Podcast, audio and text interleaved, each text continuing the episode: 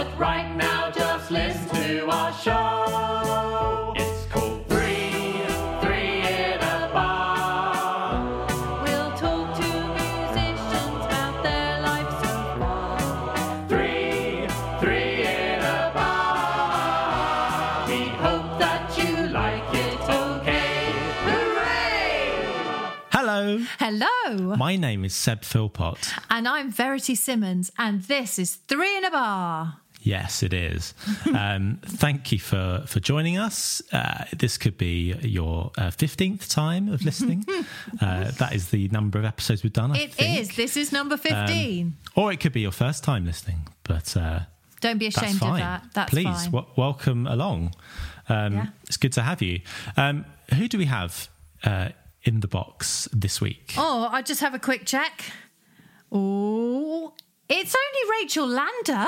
Oh, only Rachel Lander. Fantastic. What what a great guest she was. She was absolutely brilliant. She is an amazing cellist. She's a freelance cellist, Yeah. and she, I mean, she's everywhere. She does sessions. She's in the West End. She is a freelance orchestral player, but.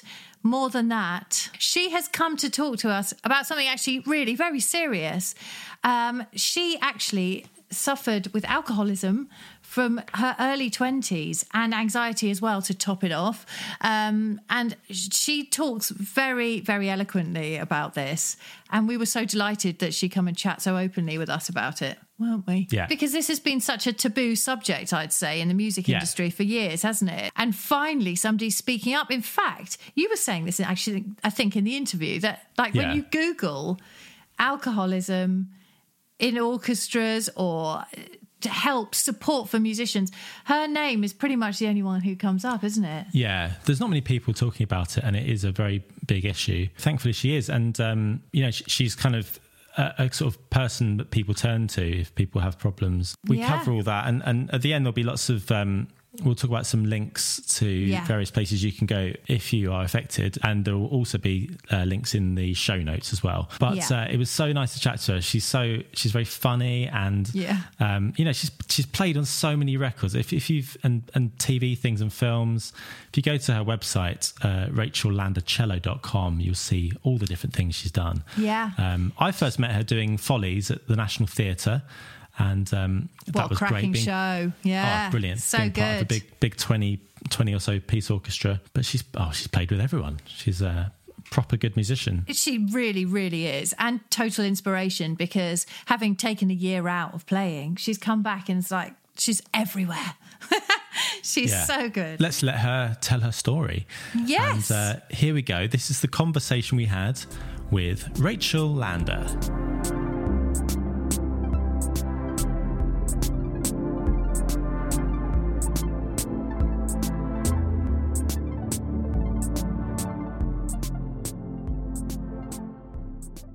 You were going to do a podcast then. Did you start looking into it? What was that going to be about?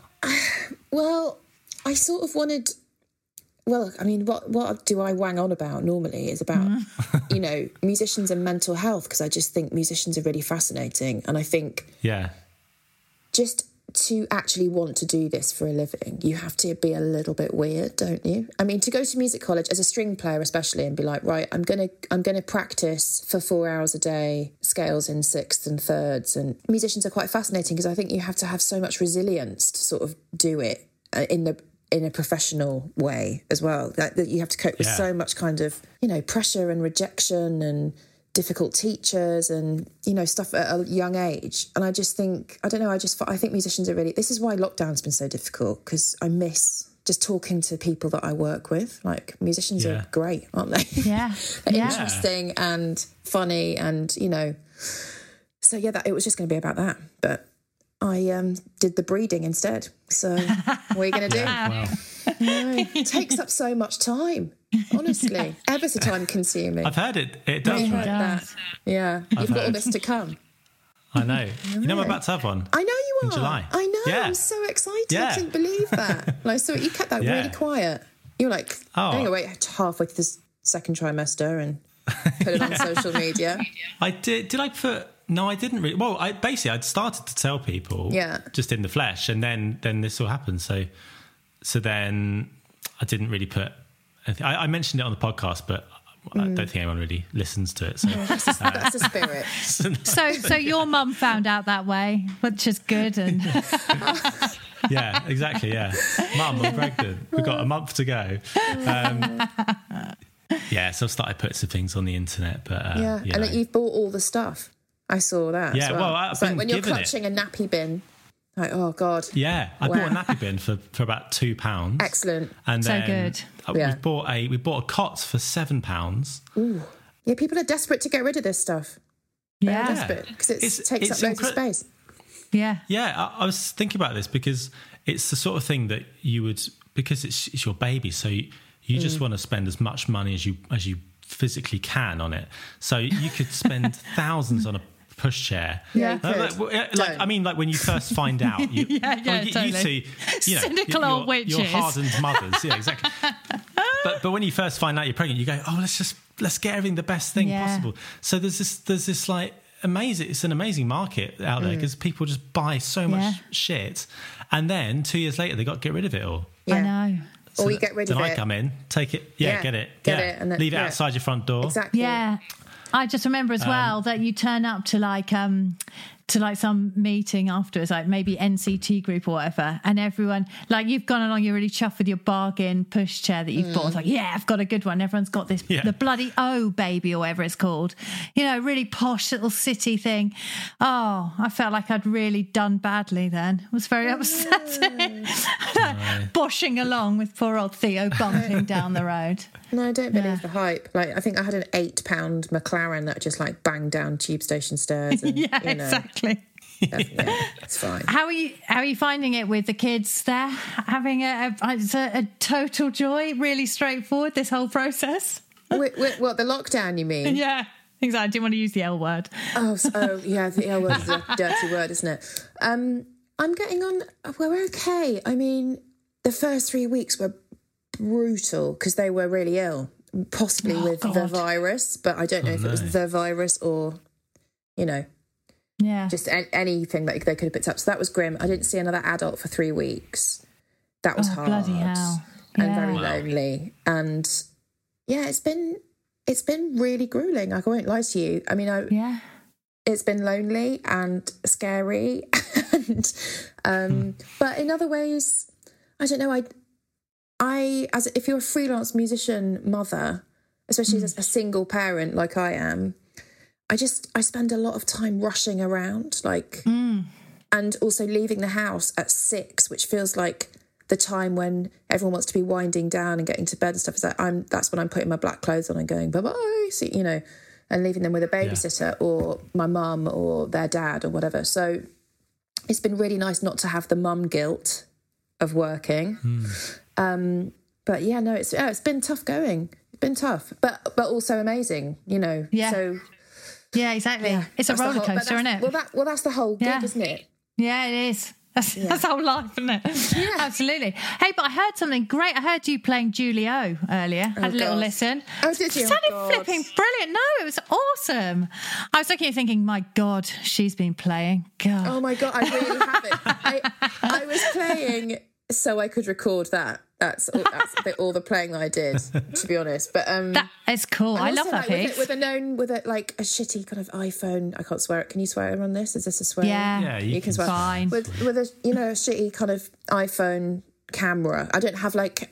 What I kind of uh, think is amazing is how all these people just immediately in lockdown, all these musicians were like, right, I'm going to have a studio and I'm going to have the right microphones and logic and blah. And that is that that is when I felt like a single parent because it's like Yeah.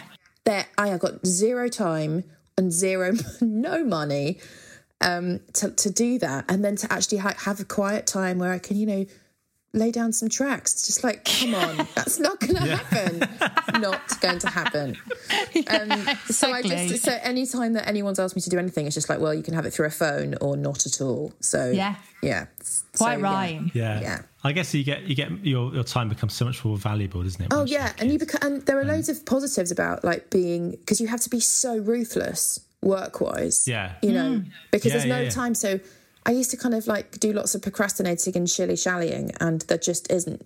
I mean, now it's like I've got two hours. I'm going to do this thing. You know, I'm much more productive, and also. You know, even in the times types of work you take, like you know, when you take things and you think, "Oh, I'm going to regret that," just don't do that because you have to do the maths, the childcare maths. Like, is this gig Yes. worth me leaving the house? And sometimes, quite often, the answer is no, it is not. No. um, so don't take it. Whereas before, I would have just felt like it's that freelance feast or famine fear of like I've got to Yeah. take everything that comes in. Um, I don't do that anymore. There are definite benefits, and also.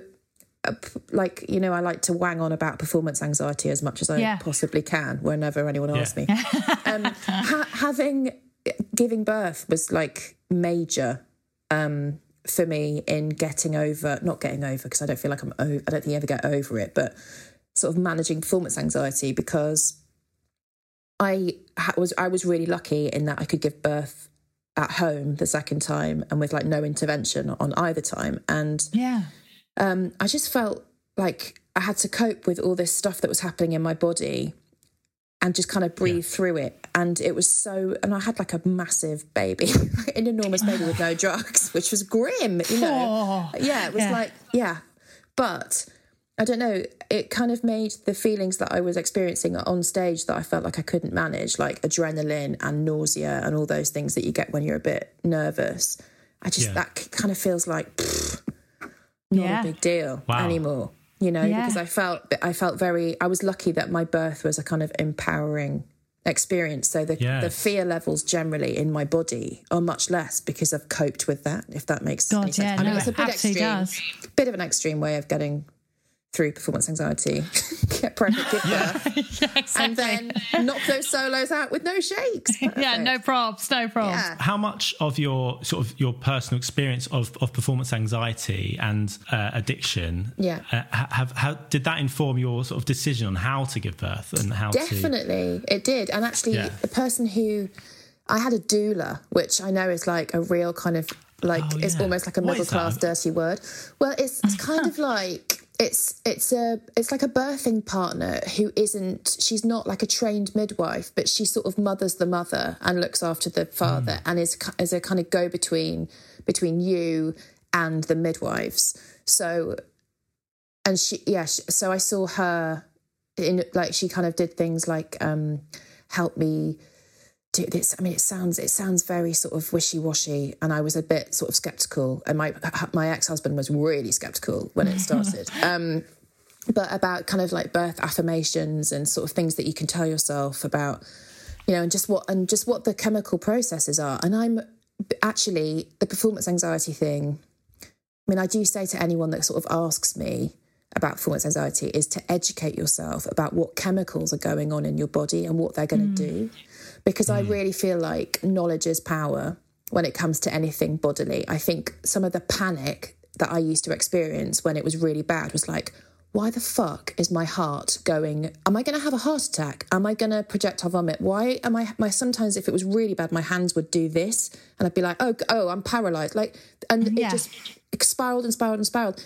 And now Yeah. I kind of feel the adrenaline, and I kind of go, hey, like, oh, there you are. And it's i don't, you know because I know what it's going to do. I know, and I know how powerful it is, the fight or flight response. But Yeah. when I, but when this like really hit me, when it was really bad, it's when I was in college. Hmm. And also, I should say, you know, the, the the only reason why I've had to look at this is because I'm also an alcoholic. Like you don't, you know, so not everybody chooses to medicate performance anxiety by carrying a bottle of vodka in their handbag. But that's that's the decision that I made when I was that age because Yeah. it worked. Yeah. Like because it really worked. Like I would have horrible fear getting on a bus or I mean it wasn't just when I was playing, it was like all the time. And I just treated that kind of straight vodka in a water bottle like medicine. And so I would have this kind of sick sort of panic that would come up. And then I would drink straight spirits and that would just do like, it was Yeah. like putting kind of milk of magnesia on the, uh, is that what it calls? Milk of magnesia? Yeah. Um, on the, it just like used that, to calm it all down. And at the beginning, it didn't take very much to do that, to just to take the edge off. I never really wanted to drink to do the kind of unbridled hedonism party girl thing. I just wanted to feel like normal, normal, Yeah. whatever that means. Yeah. Um, So obviously, if you're feared up like that anyway, then playing on a stage in a dress, you know, it that's Yeah. that's the time where it's going to peak. And I just had this really bad experience at college where I was like, I was playing principal in the college orchestra, and I bloody loved everything about it. Like I loved it. And we went to this place in Shropshire called Oswestry, like a tiny church. Yes. We were doing the Elgar cello concerto. I wasn't playing the concerto, someone else was playing the concerto. We did Schubert Unfinished first, and I started that solo at the beginning of Schubert Unfinished Symphony, and I was like, I'm, I am not going to make it. I'm not going to make it. And I started seeing black spots before my. I Oh, mean, I, and I held Yeah. on, but I did like loads of mad things, like coming in in the wrong place, like bringing a section in in the wrong place, like proper hmm. bow shakes. I just thought I have to get off, and I made it until the second movement of the concerto, and I just had to get up and walk off. And the humiliation of it at that age, at like how old was I? 20, 21? Mm. It was so humiliating and frightening. And we had to do the same gig the next night at college in the big kind of college hall. I was at the Royal Northern. I just thought, fuck that. I'm not going through that. I like I will take beta blockers. I will drink. I will never experience that humiliation again because I know I can do this. Like I, Yeah. you know. Yeah. Um, so I did, and that's that's how it started. And because I think I started at the bottom of the alcoholic scale, like when I go to um, you, you know abstinence based recovery meetings now, people don't start drinking straight vodka until like the end of their drinking careers. Like it starts Right. off Yeah. kind of sociable, and then it gets you know. Whereas I think because I started there, my descent was just really fast. So by the time I was 23, I was wholly reliant on alcohol. I had to hmm. carry it on me all the time. If I didn't drink, I'd have withdrawals in the mornings, which I didn't know were withdrawals. I thought they were panic attacks, but actually, I later found out that you can die from alcohol withdrawal. You can have fits and seizures and die. Oh, wow. I thought heroin was the thing, like cold turkey. You don't die from that. Like alcohol is much more frightening if you've been drinking to that level. So God. the only thing that would take away the panic and the fear was drink, but it made the panic and the fear as well. And also, it meant that I couldn't Yeah. turn up to work. I stopped playing. Alcoholics, we do this thing where we kind of blame everything else in our lives for the Yeah. drinking and go, well, it's Yeah, because. I'm going out with him, or it's because my mum said this, or it's be- or it's because I'm in a, or in my case, it was like. I'm in a really scary profession. So I need to get out of that profession and then I won't be so frightened and I'll drink like a lady. And I remember getting a job as a waitress and walking to work and being like jittery and thinking, shit, I don't know how I'm going to talk to these people when I go and I'll have a, dr- and I had a drink on the way to be a waitress. And I thought, oh shit, it's not, it's not playing the cello. It's, Yeah. it's me. It's me. Yeah. So, um, so I feel very lucky now that it was like short and sharp yeah. and Yeah. By the time I was 23, it was it was not a viable option to keep drinking how I was drinking, and it was and I was going to. And actually, what happened was a friend of mine, a violinist friend of mine, she called my dad and said, "Rachel's out of control. I don't know what we're going to mm. do." And he came and picked me up. He took me to a therapist. The therapist said, "You're an alcoholic. Mm. The only thing I know that works is 12 step recovery. I suggest you go." and mm. I did, and that was yeah, like nearly 13 years ago now. But it was really depressing to be like, oh, I'm 23. And like, I remember because I didn't think I was going to play ever again because I was so frightened of picking a drink up again that I thought, well, I can't play. So that's that's that. And my parents are musicians who divorced and remarried other musicians professionally. So I'm like, so it's Wowzers. like- yeah, exactly. So I was like, well, that was all parental pressure anyway, you know. And I just had all these reasons why Oh, I I didn't see, want to yeah. play, you know. But I was gutted, obviously. Yeah. And I remember like friends of mine, we just graduated college like two years before. People were kind of doing post grad years in Vienna and on trial with the LPO and stuff. And I was temping in the job centre in Birkenhead on Librium trying to come off alcohol. And I was thinking, what the fuck is wrong with this picture? Like, how did Yeah. this happen? And I couldn't Yeah. listen to classical music. I, I like oh yeah it was it was it was horrendous it was and I, and the saddest thing was is that i just thought that was how it was going to be Yeah. you know and Do you was no think your parents knew at the time before your friend No. got in touch? Not at all. So, did you manage? Were you aware that you were hiding from them, or yeah and just I, being it, aware? it was it was living like it was honestly like living a double life because Yeah. like the thing about being an alcoholic is really it's really tiring because you have to plan ahead like because you can't run out you cannot run out. So even just getting rid of the bottles getting enough um hiding the bottles all of that it's Yes. it's like a full-time job really. And i Yeah. used and yeah i mean I, i'm I, I feel when i came into recovery and i was obviously young. I was going to meetings and i was thinking fucking hell like i'm 23 like how would and say and even saying you know my name's rachel i'm an alcoholic. Like i just thought oh god am i an alcoholic you know just it Yeah. because because the thing is about it what people don't realize is that it's not a choice in the end if you're in active addiction it's not because I chose to pick up that drink. I desperately did not want to pick up that drink, but I had hmm. no power of choice. Like I became, I was powerless. And I think that's what's so difficult about being nice about active addicts because it looks like willfulness. It looks like, fuck you, fuck this, I'm going to drink. I want to, and actually, there was no choice in the end because I'm an alcoholic. But the, the bugger about it is, with any addiction, is that your brain, the addict brain, tells you that you don't suffer from it. So denial is a massive part of it. So a lot of people Yeah. never get over that part and they never get sober because the denial is louder than Yeah. the survival instinct. And I, I just got lucky, to be honest. And I could still pick up now. Like, I mean, I still, I don't take it for granted. I work really hard. Um, I go to, I mean, even in, lock in lockdown, one of the scariest bits at the beginning was like, how am I going to go to a meeting? How am I going to go to a meeting? You know, Yeah. How and does that work? it will be just on Zoom, like AA, where people Oh, in yeah. AA were. I shouldn't t- say AA because it's supposed to be anonymous. Sorry, people in abstinence-based recovery is what we'd call it. yeah, Um, They were amazing, and they just like within days had like a Zoom directory. Every single meeting had gone onto Zoom with a password and a you know, and um, that's h- how we've been doing it. But it's been it's tough. Like I can't wait Yeah. to get to a physical meeting because when I sit in there, there's like a kind of energy Yeah. in there. It sounds Yeah. a bit sounds a bit wacky, Yeah. but just like oh, I'm where I'm meant to be, and When you went along to meetings, first of all, um, did you find? I mean, were there any other people of your sort of age? Did you was it off-putting going there and feeling on the younger side, or were you surprised by the demographic? I think, well, it was 13 years ago now. So now it depends where you go. I got sober. I was in Liverpool Right. where, and so I was the youngest in there, and I was one of the only, there weren't loads of women either. But I still knew I was in the right place because of what people were talking about, which was about managing fear, basically.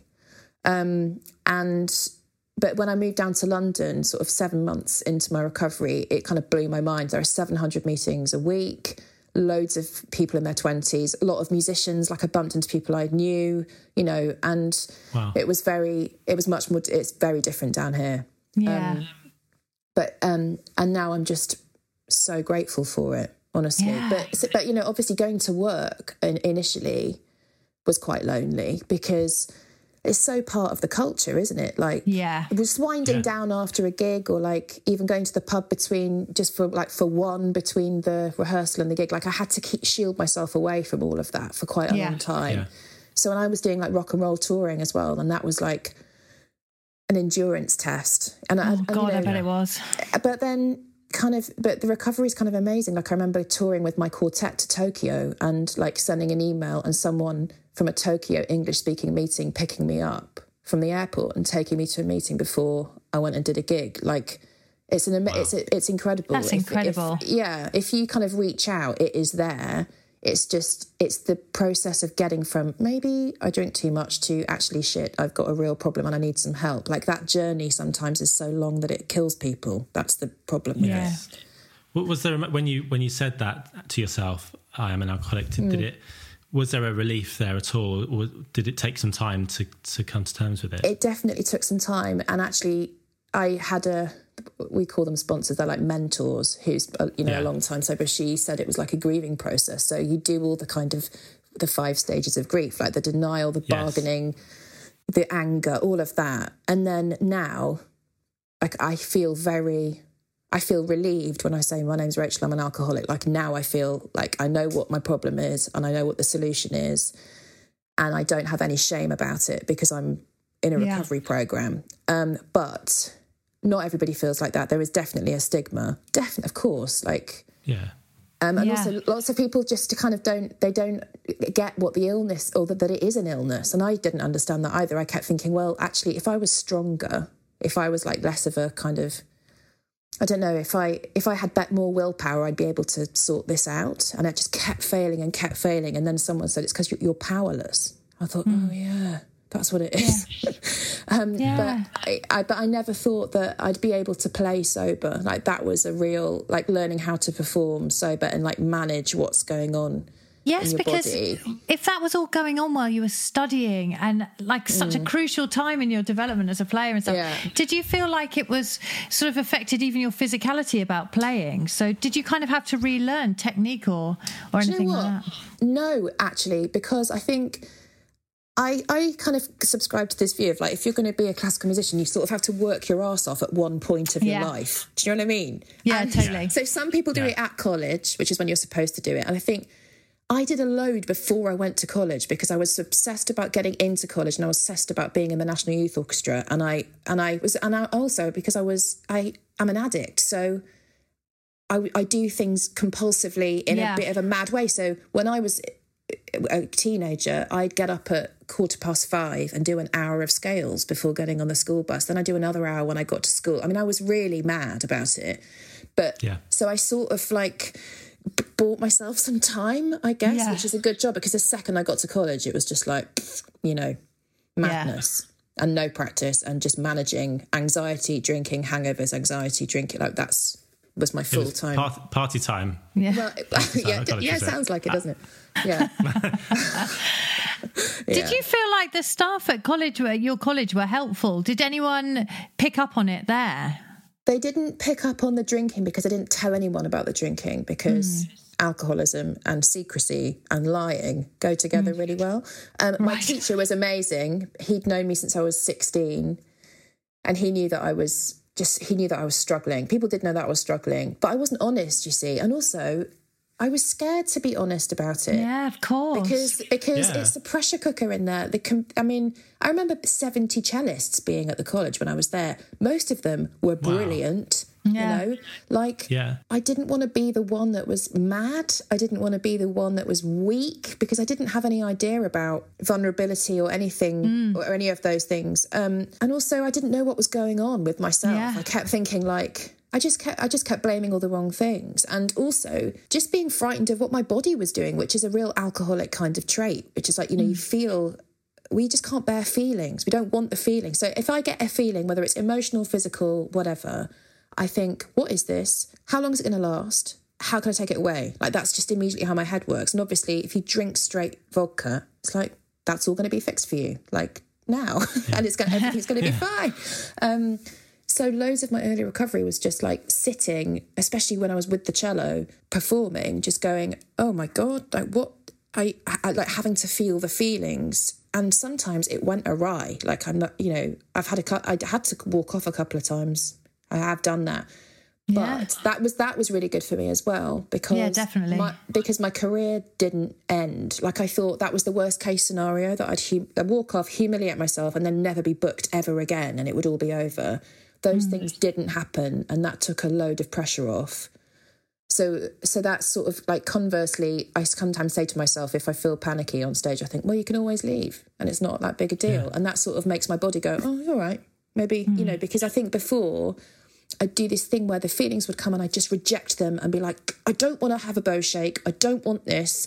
Ugh, you know and i'd panic. And now i kind of go well bring it on do your thing it, Yeah. i know it will pass i know it will pass but um That's hate to- great. yeah, but it's it's been like it, it's been hard, and also the other thing is what I've done is that I've talked about it a lot, which some people have said to me has been professionally unwise. But I just think I have to look at it from a recovery perspective rather than a professionalist perspective, um, because if I'm not sober. Then I can't work anyway, so it's completely irrelevant if And people, also, like what people think if of people me. have said that to you, but I mean, have you actually experienced that as being professionally negative? Have you noticed Um, anything? Uh, I mean, there's stuff that I I know that um I've been unbooked, like I've been taken off the list by a couple of fixers because I've because I talk about it openly. I know that that's happened, but I mean that but that's fine because I don't want to work for those people, No. people anyway. But, But yeah, why is that? Is God. that, is don't that because there's people there that that are maybe in denial themselves? Maybe wanna I don't know. it? I mean, the thing is, it, what what it does if you stop drinking, you do notice that. I mean, if people say to me, "Oh, you're not drinking," I say, "Oh, actually, I'm in recovery. I'm an alcoholic." Like, I never just go, "Oh, I'm on antibiotics." I mean, lots of people that I know in recovery do that. They don't tell hmm. anybody. But I just, Yeah. I I panic. I I don't want to keep any secrets from myself. Do you know what I mean? It's like as if I went to work, and people, everyone that I work with, pretty much knows that I don't drink. So if I picked up a glass of wine it would be a big thing and people would be like whoa what are you you know whereas Yeah. at the Yeah. beginning i was so frightened that i would just like i used to worry that alcohol would just like jump down my throat without me saying anything you know and Yeah. it kind of made me feel safer that people knew that like no shit that girl can't have a drink because it was so frightening the idea of having a drink Yeah. and also i just i just think honesty is the best policy always like you hmm. know when I, I i do a solo project with a loop station and what i really hmm. like about it is that i can say to the audience which is usually at the top of a pub it's nowhere fancy you know but i can say i'm bricking it because i'm going to press the wrong button and like do you know and i just honest Yeah. say fucking hell absolutely Yeah. shitting myself and people just laugh and then it's like out there and then i can get on with it it's i think it's the it's the keeping the artifice of like i've got this everything's fine and i think in the classical world so much of it is about formality and elitism i'm afraid and just you know even if you move around too much in a cello section like that can mm. you know that can get people don't like that Yeah. sometimes you know and i that that trying to conform thing Yeah. is really difficult and really scary for somebody like me who's wired like me. So I just I've had to get to a point where I'm sort of comfortable. Just that's why the West End's good for me because Well, I was going to say to you, that's it's interesting you're saying that about anxiety and, and being in control. Like depping on West End shows is Yeah. really scary. and you are, but you are fantastic at doing that. And you've got a huge career playing in West End shows. And so, how do you find that? How do you f- sort of take control of that situation? well, there are things for me. But well, I learned the shit out of it before the show. I Yeah. never ever I would never wing it. Ever. Like No. ever, ever. I would know it backwards. That's the first thing. Yeah. Also, I find in the West, if it's your first show, people are going, oh, you know, they're nice about it. They know that you're bricking it and they know you're going to make a mistake. So I, f- and I find, I don't know, I find the, I hate the V word, the vibe in a, in a pit, um, really like quite a welcoming one generally. Like I've never really had any, I've never had any beef with anyone a- No. at all. Um, but also, I, I like that um, because I'm on my own, I don't have to like do someone else's bowings. I don't have to, you know, I don't Yeah. have to conform to anyone else apart from the other strings. And also, now I've been doing it for a few years, I usually know who I'm depping with, and it's usually nice to see them. And I try and focus on what they're doing and blending with them and kind of getting rid of my. It's so much of it is about um, ego deflation for Yeah. me this the whole performance anxiety thing because really when I think about it and when I've talked to my mentors about it it's just self-obsession writ large isn't it? It's like what will people think of me if I play this badly? It's like it doesn't fucking matter. It doesn't matter. It's we're not brain we're not brain surgeons or on the front lines in Basra. Do you know what I mean? It's like we're I'm play, I'm playing a nice tune in a theatre, and aren't I lucky? Like I've had to just check, completely change how I look at it. Yeah. Um, Yeah. yeah, but I really enjoy it. I love I love depping. I mean, I also Yeah. like not doing the same. I mean, having my own, but I've have had brief times having my own show. They've only been short runs, but I don't know if I could do the same show for years and years and years. I think without Yeah. going do lally. Yeah. um, Yeah, no, I really enjoy it.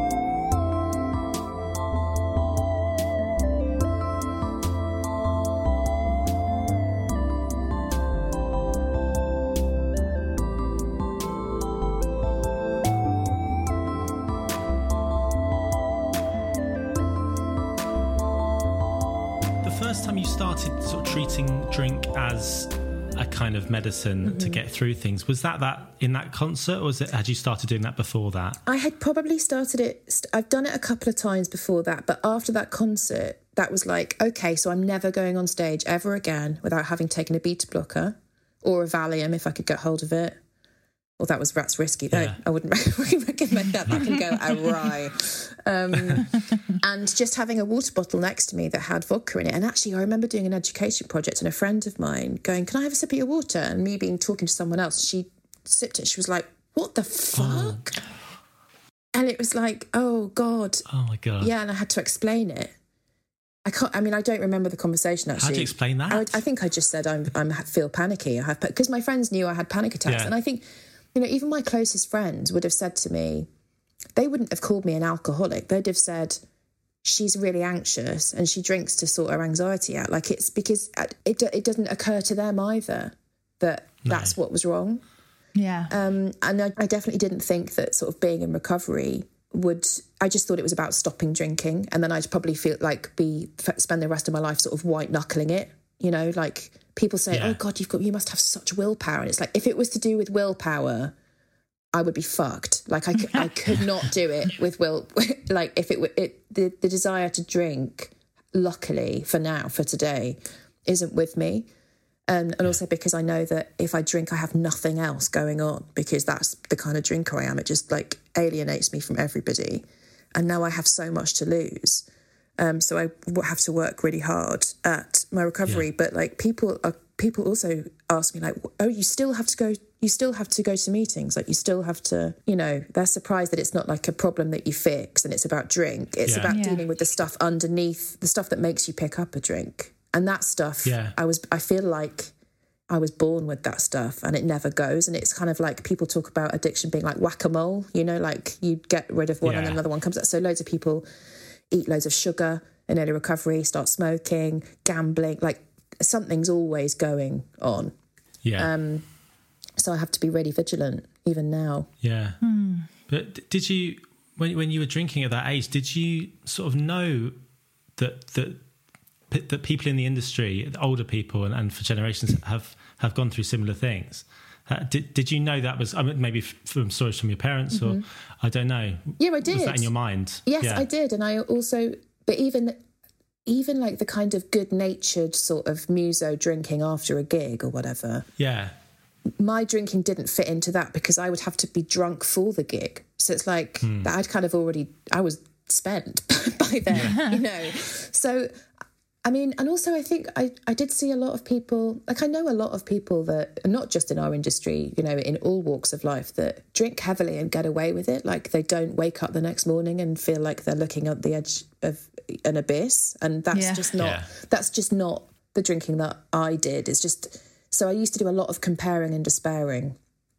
And um, people in other people, like wiser people in recovery, just said it's not about them. It's about you. Like, where are you now compared to where you were? You know, I kept, I wanted all the answers. Like, I was like, why have I got this? Like, my parents aren't alcoholics. Like, lots of people that I know in recovery come from a long line of drinkers.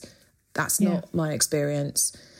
Um, and it's I wanted something like concrete to blame it on because I didn't want the random chaos of just like, well, I, I just am. But now I've sort of I've stopped debating about it, and it's just it's just one of those things I have to accept that I just don't drink Yeah. like a I don't one glass of wine for me. I've got zero interest in that Yeah. zero interest. It just doesn't occur to me. So by that rationale, which is quite which is quite nice now and not early in, but like I used to not be able to go even for dinner between the rehearsal and the gig because if someone had a glass of wine in Pizza Express or whatever other pizzas are available, Yeah.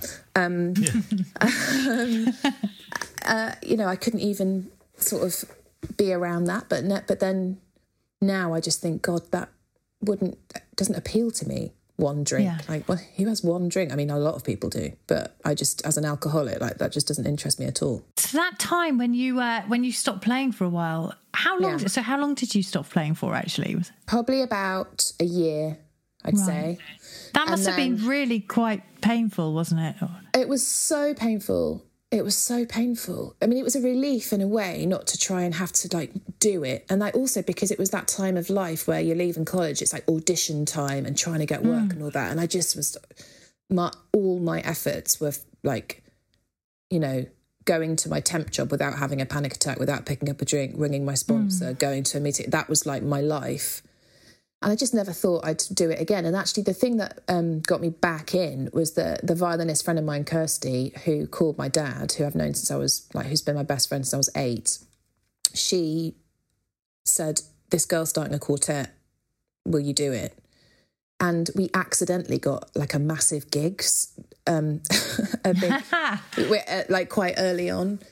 And some of the first Was this gigs, Raven? yeah, this is Raven Quartet, Yeah. yeah. And we just like one of our first gigs was at, was at the London Palladium, and we, Amazing. and, and we arranged. But the thing was about it was it was so brilliant is that we arranged all our own music. So like we had complete like I'll never get that kind of freedom again. Really, like so we did things like Foo Fighters and Queens of the Stone Age and Radiohead and like Yeah. you know, and we wrote parts like that suited all of us. We did everything from memory. We wore jeans.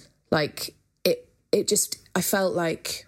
I mean, I was still nervous. I still like really struggled for those first few gigs, and also we used to back. We used to do backing playing like so we'd do a set and then we'd back like another singer like we backed Hayley Westenra for a long Yeah. time on tour like years actually Yeah. but because we were with her, we got to play these amazing venues um, in like amazing countries as well, and it was wicked. But sometimes when we were accompanying her and we'd just done a Raven bit that was really kind of like energetic, I'd sit down in my heart, I'd be like this, and it was really hard. And those girls had to rescue me a lot, you know. yeah. But I think I couldn't have gone like straight back into sort of um, like being an extra in a symphony orchestra and like because the like it's playing a slow movement of a concerto when you're sitting like number eight when you just have to be like quiet and still. I just couldn't have done it. Like No. couldn't have done it. I had to do it the way round that I did it. Um yeah. yeah, so that quartet kind of they saved me, those girls. Yeah. And then one of them threw an egg at Simon Cowell on Britain's Got Talent. Yeah. And that was the end of that. That was the end. oh god. And that and that was how it I mean it kind of yeah, it kind of ended like that, which wasn't wasn't brilliant.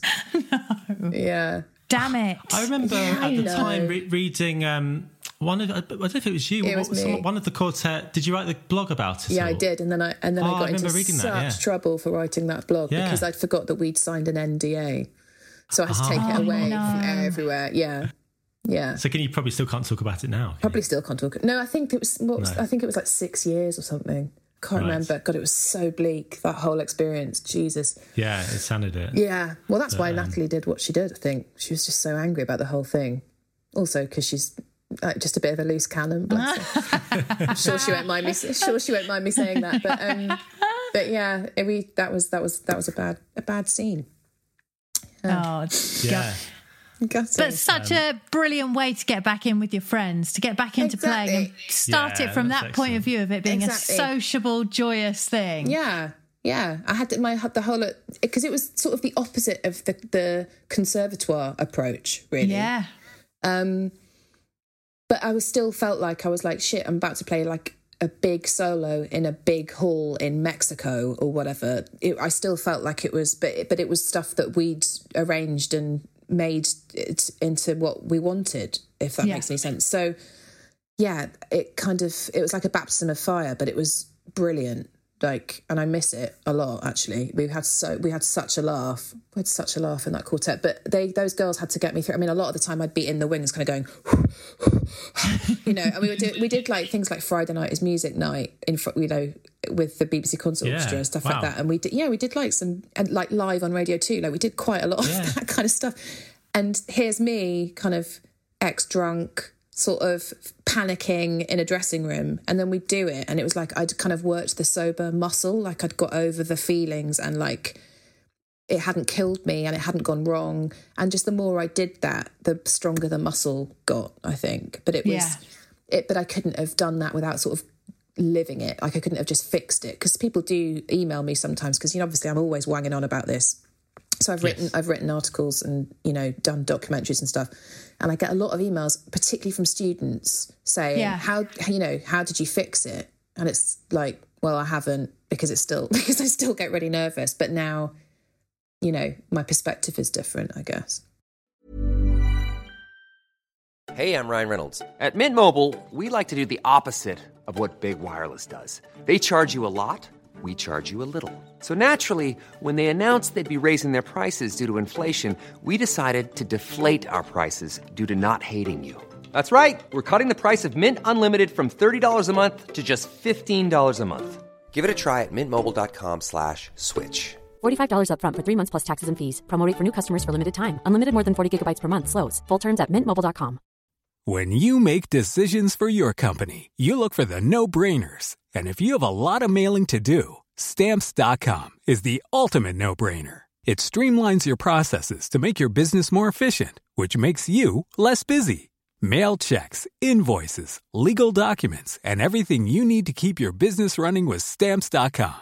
Seamlessly connect with every major marketplace and shopping cart. Schedule package pickups and see your cheapest and fastest shipping options from different carriers with rates up to 89% off USPS and UPS rates. And with the stamps.com mobile app, you can take care of mailing and shipping wherever you are. Make the same no-brainer decision as over 1 million other businesses with stamps.com. Sign up with code program for a 4-week trial plus free postage and a free digital scale. No long-term commitments or contracts. That's stamps.com. Code program. I mean, you probably know more than anyone. I I mean, there's probably more more people than we know are, are suffering Mm. in the industry, or maybe they just they take beta blockers. Yeah. Maybe it's, it's as simple as that, or not to say that's simple, but um, but th- there might you know there's because there's such high pressure things, Definitely. things, sessions, Yeah. and all sorts. Um, yeah, uh, is it is it a much bigger issue than than we acknowledge? I I think it's just start. I think people are just starting to have the conversations now. I feel like it's much less of a taboo subject in the last like two or three years. I think, Right. but I think it's yes. I mean, I am approached by people anonymously, well, not anonymously, but like, please don't tell anyone, confidentially.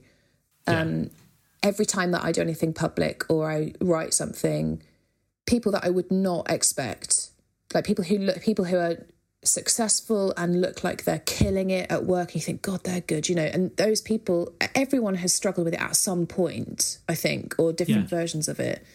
And people have their coping mechanisms that work. Obviously, mine, because I'm also an addict, like the kind, everything sort of the demise was really quick and intense, and I've had to get different coping mechanisms. But I think some people, I mean, the beta blocker thing. I mean, how would you ever know, you know, who's taking beta blockers? And actually, I do know somebody um, whose name I won't mention actually, but I'm sure he he doesn't play anymore. But I remember he used to do sessions, and he kind of went down the line of um, musicians that he was sitting in his section and said.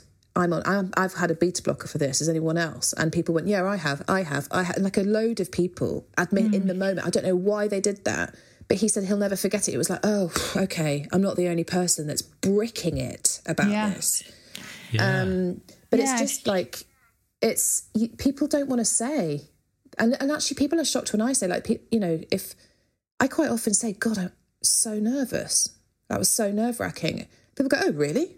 You know, sometimes they get a bit bristly because I think they think it's catching, or if you admit how scary it is, it might like mess with their mojo. Do you know what it like? It's Yeah, it's a bit strange. Um, and also, I think there's like a lot of the uh, treatment of performance anxiety is a bit like there's a lot of sporting metaphors and like positive mental attitude, and it's all it's quite like um, what's the word? Like macho in a way. Yeah. Um, it's a bit kind of- showboaty. Yes, a bit showboaty and a bit sort of like results orientated rather than hmm. it's a little bit learning how to like accept it and live with it is a different thing hmm. and it's not popular.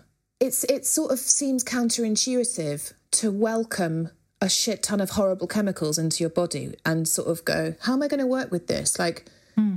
how if I've got a bow shake, how can I like shake? Like I remember Kirsty's teacher used to say to her, "Let it shake, let it, sh-, you know, and Shake- yeah, shake more. uh, yeah, shake more because because the kind do of it. the the impulse to kind of like hide it and be rigid Yeah. it's, but but that's Yeah. all. But that, but for me, that's all about um, perpetuating this version of ourselves that we're trying to portray. Like Absolutely. you know, uh, rather than saying, you know, it, it's it's a chemical thing. We're a li- we're living, breathing organisms, and like in front of lots of people, not wanting to humiliate ourselves. We want to de- deliver escapism to an audience, and also showcase all our kind of talent and like do justice to the music that we're playing. It's like it's a big ask. Yeah. And it seems ridiculous to me in this day and age that we can't go, fucking hell, my body's doing a thing Yeah. right now. And it's really uncomfortable. And I just think the conversation has to be a bit different, but I don't know. Yeah. I don't know.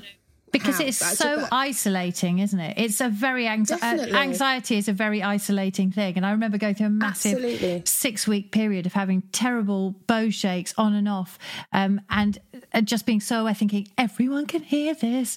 It's awful. They're all going to be thinking she's got no nerve and she's Mm. Yeah. rubbish, and this is the end of my career. And so many of the things you were saying rang true Yeah. for me about that whole that thing of oh god well that's it now then. Uh, but it was so brilliant because i spoke to somebody else who suffered from anxiety. And this is the thing. If you talk to other people so many other people have been through it that actually open up that conversation and suddenly you're in this different world of just being like okay it's okay because other people Yeah. have felt this too. And as soon as i Absolutely, realized that it got started getting better.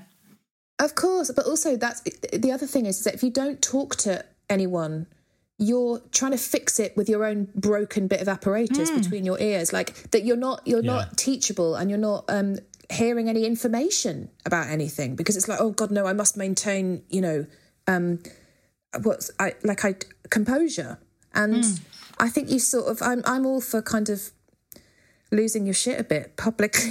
Yeah. because that I just I just find that a bit of a relief, to Yeah. be honest. Um, yeah. But I know that's not everybody's approach. And But it's it's real. It's a real reaction. it is a real And you're- and reaction.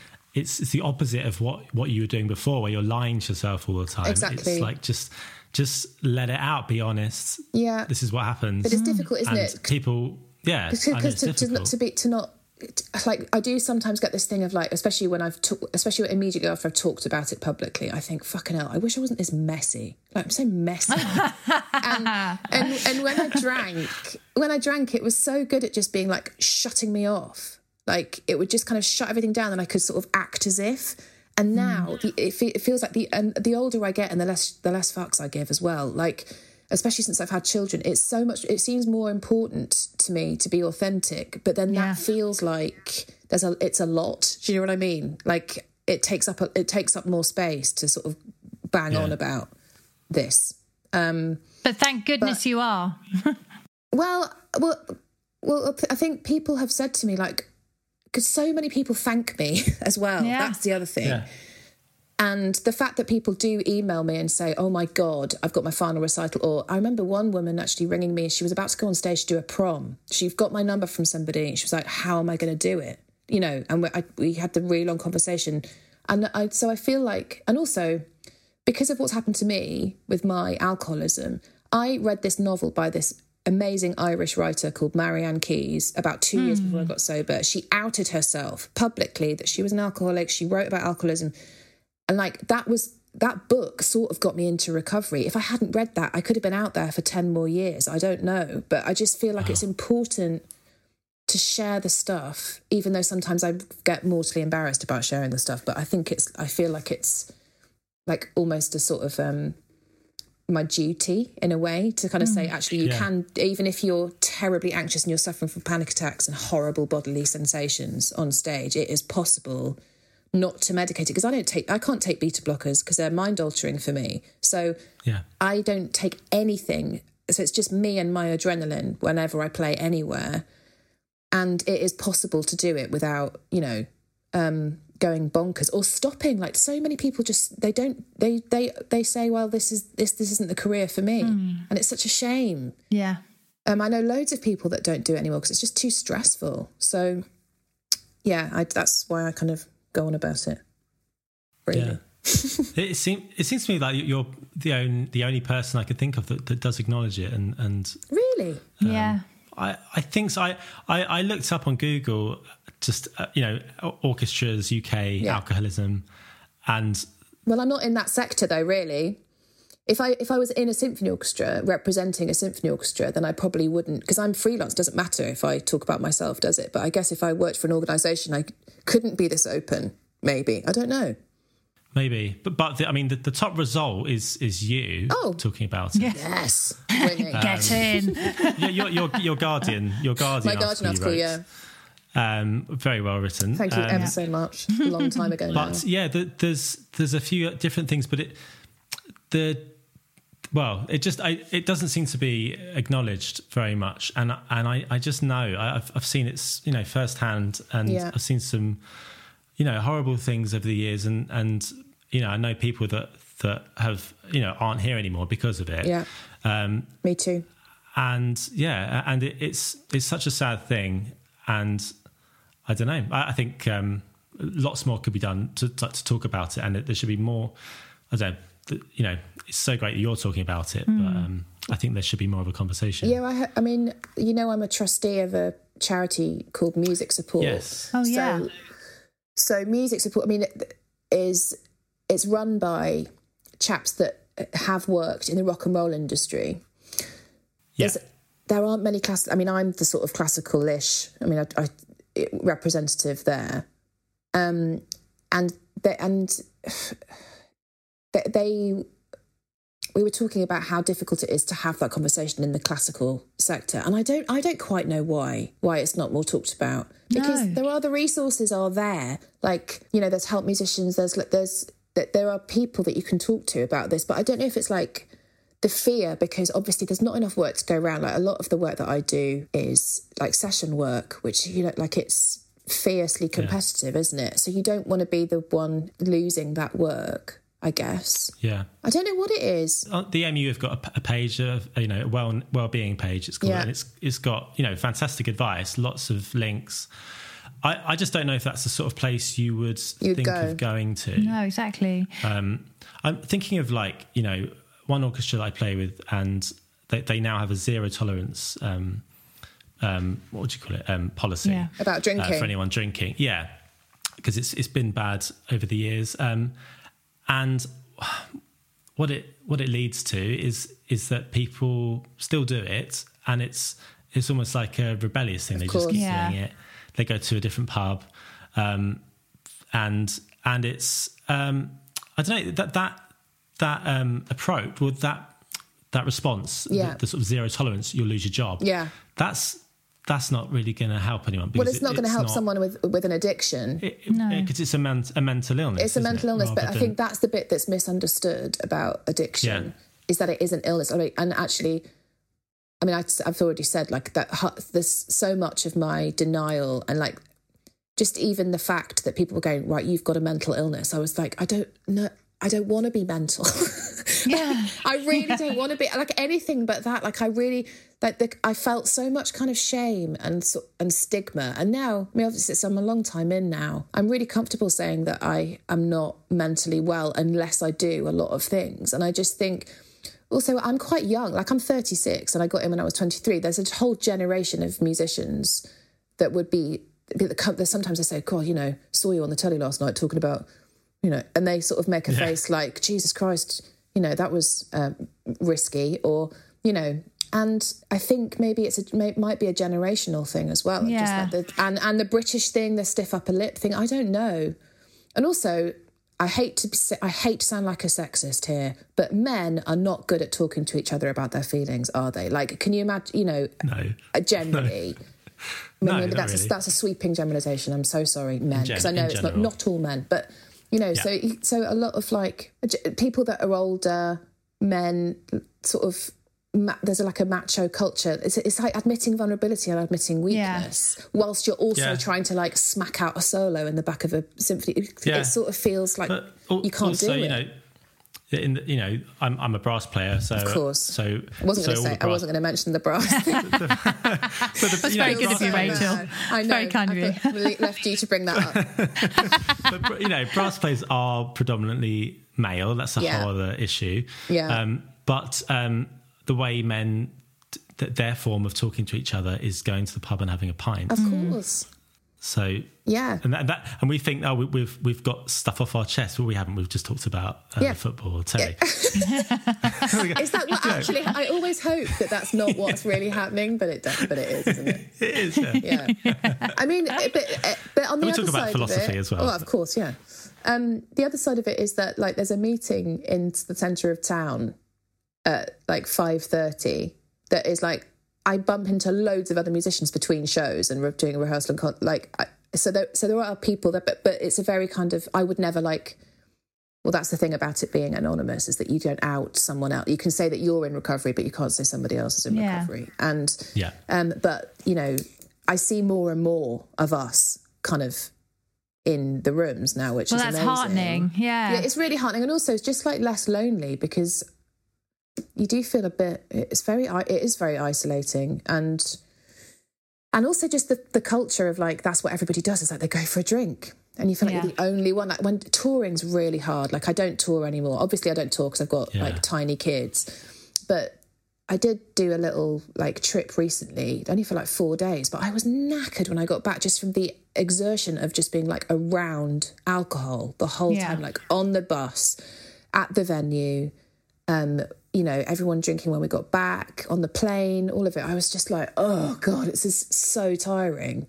yeah. So that was that's quite tough. But like that's I'm lucky that I don't have to tour loads because I mean I say that now in lockdown I'm actually worried I'm never going to play the cello ever again. But um, exactly. you Suddenly know, but- touring seems so much more anything. Oh my tempting. god, exactly. Fine. If anyone, if anyone's got a tour, I'll still tour. Um, yeah. yeah, So yeah, it's, it is it is quite isolating. But I don't know what I don't know. What, I wish I knew what the answer was. But I do think like the conservatoires now have a duty to tell musicians what it's like to like to, or to teach some kind of like performance resilience Yeah, training or totally. something or like um I don't know how that would look, but I I feel like I really want to go and talk to students about. Well, I was going to say, have you been invited into any conservatoires to come and chat? Well, you'd think so, wouldn't you? But Well, yes, you would. A- actually, actually, just before lockdown, I was invited to two, but that, but that's as part of my work with music support. So I kind of went under that umbrella. Um, yeah. And I don't even Oh, come know on, what I'd say. get her in. Oh well, I, I, well, they're all on Zoom. All those students right now, aren't they? They're, not even, they're not going in. Bless them.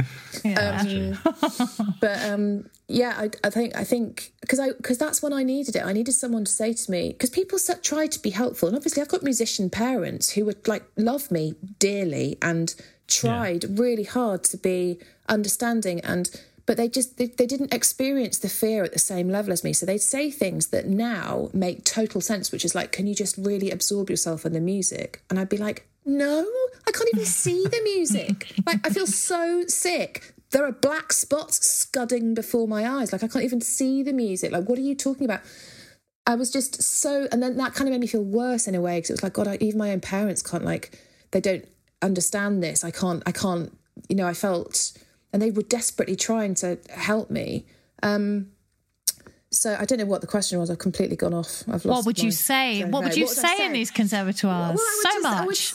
I would, say, I'd have so much to say. Um, I just kind of, I'd, I know that the fight and flight thing is something that's talked about a lot now, but I don't think people realize like just how powerful it can be on your body, like what it can make your body do. And also just things to do, like, you know, don't have a cappuccino before a concert. Like just like really basic stuff. Like stuff that like you know those people that go for a curry between a rehearsal and a gig. What the f- Yeah, that's that's us Who- brass players. that is brass players.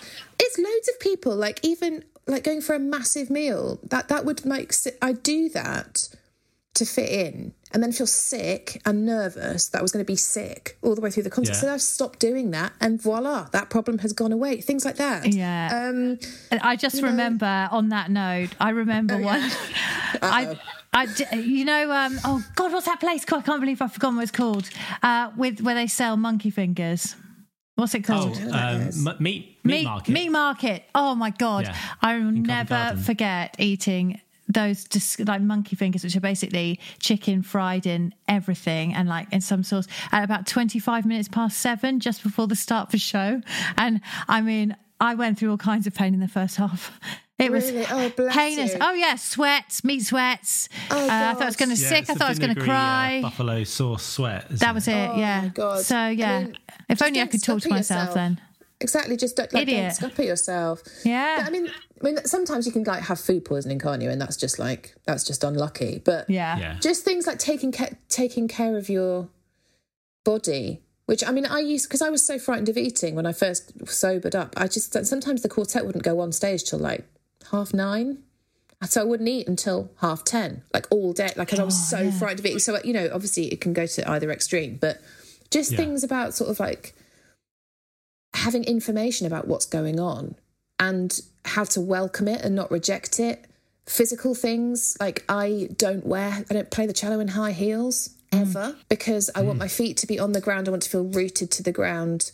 I don't wear anything that's like tight around my waist or like would, you know, I, I make Yeah. my, my body as comfortable as I possibly can so that I can just concentrate on what's happening in front of me rather than be think like because your brain sort of plays tricks and you know it's like if you you know when you do things from memory that you know Hmm. and then your brain goes in the concert it goes do you know this next bit? It's like yeah, I do. Oh fuck. God. oh no I don't know it. Like, are you gonna make are you, are you gonna make this shift? Are you gonna make this shift? Like did you ever do did you ever do Charlie in the Chocolate Factory Yeah. it's oh, like I know that exactly whole- the one you mean. Do you know which one It's this shift in song, and, it- and it's like whether it went well or not was basically what my brain said Yeah. just before. It's like, oh, you're not gonna make it. Whoa, fuck, I missed it. Like it, Yeah. that's just kind of being sort of knowing what your brain's gonna do. I mean, so much of it is about experience as well, Mm. and you know, but and also anything that makes you, for me, like anything that takes me out of the kind of me, me, me thing, hmm. playing wise, Yeah. like it's not about me. Like I'm a cog in a wheel. Yeah. I'm not the most important thing, and it's much more important that the people I play with have a nice time playing with me than Exactly, me. yeah. So I approaching it with a bit of sort of. I don't know. I want to say humility, but if you say that you're humble, you're not humble, are you? But like just, but just like lis- just listening to like so if like going into a pit and just like knowing like listening to the person next to you and Yeah. trying to kind of do what they do rather than be like this is what I do. Mm. You know that all of that stuff kind of takes me out of self, And it's much more joyous, me. isn't it, as well? I think I think so, but I think because the fear is so bad and the and it's so kind of ego based what we do, Hmm. you can get so stuck in that thing of like I want people to think that I'm great, so Yeah. I must do this, and that's I think that's a trap. If you're, you know, for for someone Yeah. like me. I mean, some people I think are just like blithely unaffected, aren't they? You know, those people that just kind of like whop solos out as if it's nothing. Like I know loads I of those people. I always try and know. channel those people. Oh, me too. But, Yeah, but that- they just helps. Pretend I I'm just- them. But I just think that they don't have they don't have the same internal chatter that I No. have. Like I've got Oh, a God, noisy head. I've got such a noisy head. They're all good tips anyway, just just to oh, learn thanks. whether you suffer from performance anxiety or not. It's all those Yeah. like real world skills that you Real you world learn. skills. I didn't think I had any of those. That's nice. Thanks. Yeah, Oh, that, that can be your tagline when you do go in and oh lecture God. these people. yeah. Yeah, when, Rachel when Lander. keynote- when I'm a keynote speaker. Yeah, right. Rachel Yeah. Lander, real world. lesson. Real world world skills. skills. In brackets, humble. Yeah.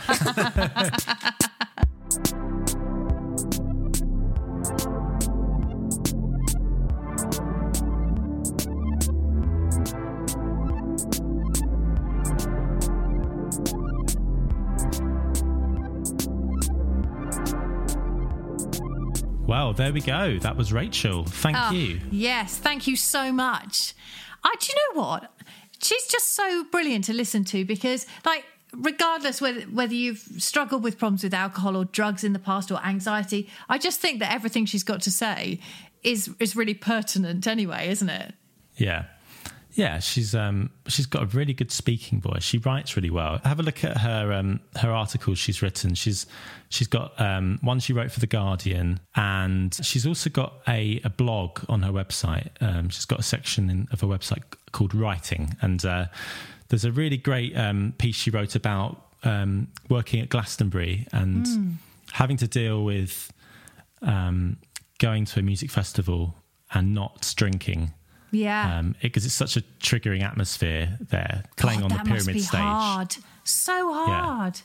I mean, how many people are, are watching the pyramid stage? It's it's it's like 150,000 people or something, isn't Yeah, it? Yeah, rather a lot. It's it's, it's quite a lot, yeah. and the the adrenaline and the, the it's such a rush and. You know, it, it's it's one of those pl- times where, where you can you can come off and you, you need to have a drink or Yeah. and uh, she's um, you know she's had to, to deal with what it's like to to do those sort of situations so it's a really good read if you um yeah if you've got a bit of time you want to have a Yeah. little read of something it's very interesting um so yeah um so if you are if you feel like you are affected by any of these issues then um i guess the a good place to go is this um mu website which Yeah. um which lists loads of different links on it Yeah, there is. There's also to the charity that she's a patron of, which is uh, Music Support UK. There's a link in the in the show notes for that as well. Yeah, so there's links to both of those. Um, yeah. Um, so check those out, and um, I think it's really it's really healthy for us all to talk about this kind of thing Oh, because totally. performance anxiety and any kind of anxiety that we feel, any any sort of mental health issues, I don't really remember talking about it too much at, at college. No. and these things can just get amplified, uh, especially if if you don't talk about it to others. It just It's very You know, isolating. build up in your own mind. Yeah, yeah. definitely. And I think so many of us have been through it, and and Yeah. you just feel like you you're the only person with that problem, and it just makes it so much worse, doesn't it? Yeah, so yeah, that's it's great that she's talking about it. I felt like a sort of a release after I, after we talked to her in the interview. I- It really lots of things came up in my mind that she was discussing. I thought, God, yeah, if only at that time in my life I could have gone back and chatted to somebody, I would have had a much easier ride. I think. Yeah, that's right. Yeah, there, there's so many things that we do in our industry that uh, are sort of ingrained. The drinking in the afternoons, and the I, I think it's it's it is changing a bit, but then there are it does still happen. People Yeah. will go for drinks after morning rehearsals, or they'll go before a morning rehearsal. Some Yeah. people. Um, before concerts, but it, it happens, uh, and it's easy to get kind of sucked into that those habits. I think. yeah, I really think so. And and for some people, I mean, it's not great for anyone, but it could be really dangerous for some people. So. Yeah, Yeah, it's great right. to have this conversation now, I'd say. It is. Yes. it is. Um, so thank you, Rachel, and uh, yeah, thanks for for listening to us uh, this week. And Yeah. um, yeah, um, what uh, what what have you been up to this week, Verity? Well, do you know what? Yesterday I Yeah. played a symphony in a park. I played Oh, what? Dvorak 9 in Greenwich Park, and it was blimmin' glorious, I tell you. Oh, there was an audience, an impromptu audience, people just sort of wandering by. Yeah. We had about 100 people listening. Oh my God, it was amazing playing with people in the flesh. So Oh. nice. That's so good. I saw a video of it on Facebook. Oh, it, did uh, you? Yeah. sa- it sounds really good, actually. Surprisingly so. yeah. yeah. Yeah. So I felt a bit no- overwhelmed. I was just looking at people like I couldn't, you know, so many faces. I hadn't seen that many people I know in such a long time all in one space. I felt, yeah, I was just staring like a creep.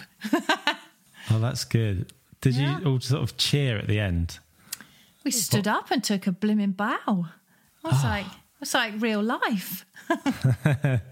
Oh, that's so nice. Yeah, it was really nice. So yeah, that that was a real high point in this week. How about you? Yeah. Yeah, I, I, I played with some people this week. We did a um, Old Dirty Brasstards. We had a uh, video we filmed this week. Oh yes. Which, um, it um, it was it's, so it was for uh, Durham Brass Festival because it it couldn't happen this year, but we filmed a, a sort of thing for their online content.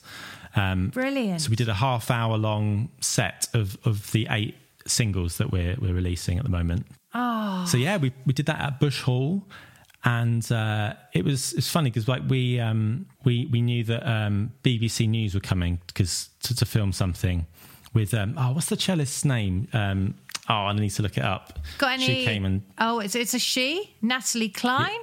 she sings she sings Oh. and plays. Oh, uh, Hmm. not Laura Moody. No. No, not her. Uh, her name is Ayanna Witter Johnson. Oh, I've not heard of her? her. No, I had, Oh. but I'll look her up. Yeah, look her up. Uh, was she? Um, well, she was there being interviewed, and um, Betsy, the manager of Bush Hall. Mm-hmm. Um, so we were just like, oh, we'll just get out of the way um, for that bit. But the BBC filmed us, and then we were on the BBC uh, news at six and news at ten, That's amazing. which um, it was just like, from from my perspective, it was like, well, I went out, did some work, played with some people, and then obviously we were on the news because that's like that was my news. So it just felt totally like, well, yeah, obviously we got on the news. Truman Show. yeah, It was like that, yeah. Oh, Yeah, so- great. It feels strange at the moment because there's I see sort of pictures of um, like orchestras meeting up finally and rehearsing, but they're they're really distancing like like three meters, and and there's people you know complaining that that orchestras aren't allowed to some like uh, like amateur orchestras aren't allowed to do anything professional orchestras can um we met up and we we distanced at one meter Yeah. um, but then some people are using very even stricter rules, like you know three meters. So there's Yeah. a there's a really strange thing at the moment of, of what we can do. Yeah, absolutely. I've, it's very unclear, I think. And It's really unclear. Yeah. yeah. So Doesn't there's all sorts of stuff going on. Yeah. Yeah, it doesn't. Also, um, uh, uh, outdoor concerts are allowed from today, Yeah. But I mean, which um, would have been nice to have a bit of warning, well, right? this is it. Right, exactly. So that's a great in theory, isn't it? But I mean, which massive companies can get something together like, you know, at the drop of a hat? It's Yeah. ridiculous. Because like if Regent's Park Theatre had known a bit in advance, maybe they could have Yeah. done more or it's just it doesn't really mean anything, does it? That's my cynical that's my stim- cynical stance on this, I'm afraid. but um, it's all going in in a positive direction. yeah, it is. It is.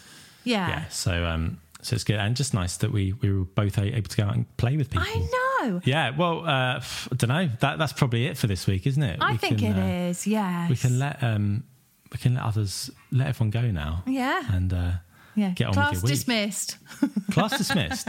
Thank you for listening to this one. Uh, hope you've enjoyed it, and um, yeah, check out the show notes. Uh, and as always, check out our Spotify playlist. Yeah. Um, the link to that is down below. There's some really good tunes in that.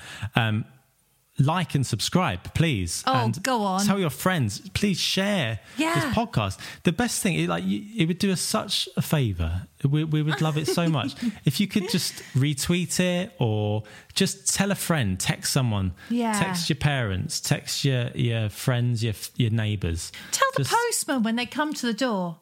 You know, yeah anyone. just please help us out um, it, it it will cost you nothing but it, it will really help us and uh, you know otherwise what what are we doing this for Oh, doesn't matter it doesn't matter does it no, no, no. Uh, we, we got we, we enjoy doing it so uh, that's all we need That's right. It, it's for the art. it's for the art of it yeah yeah just doing it doing a thing um, right anyway well i'm gonna go Gonna yeah, go come now. on then. so uh, thank you so much and we'll see you next week Bye. bye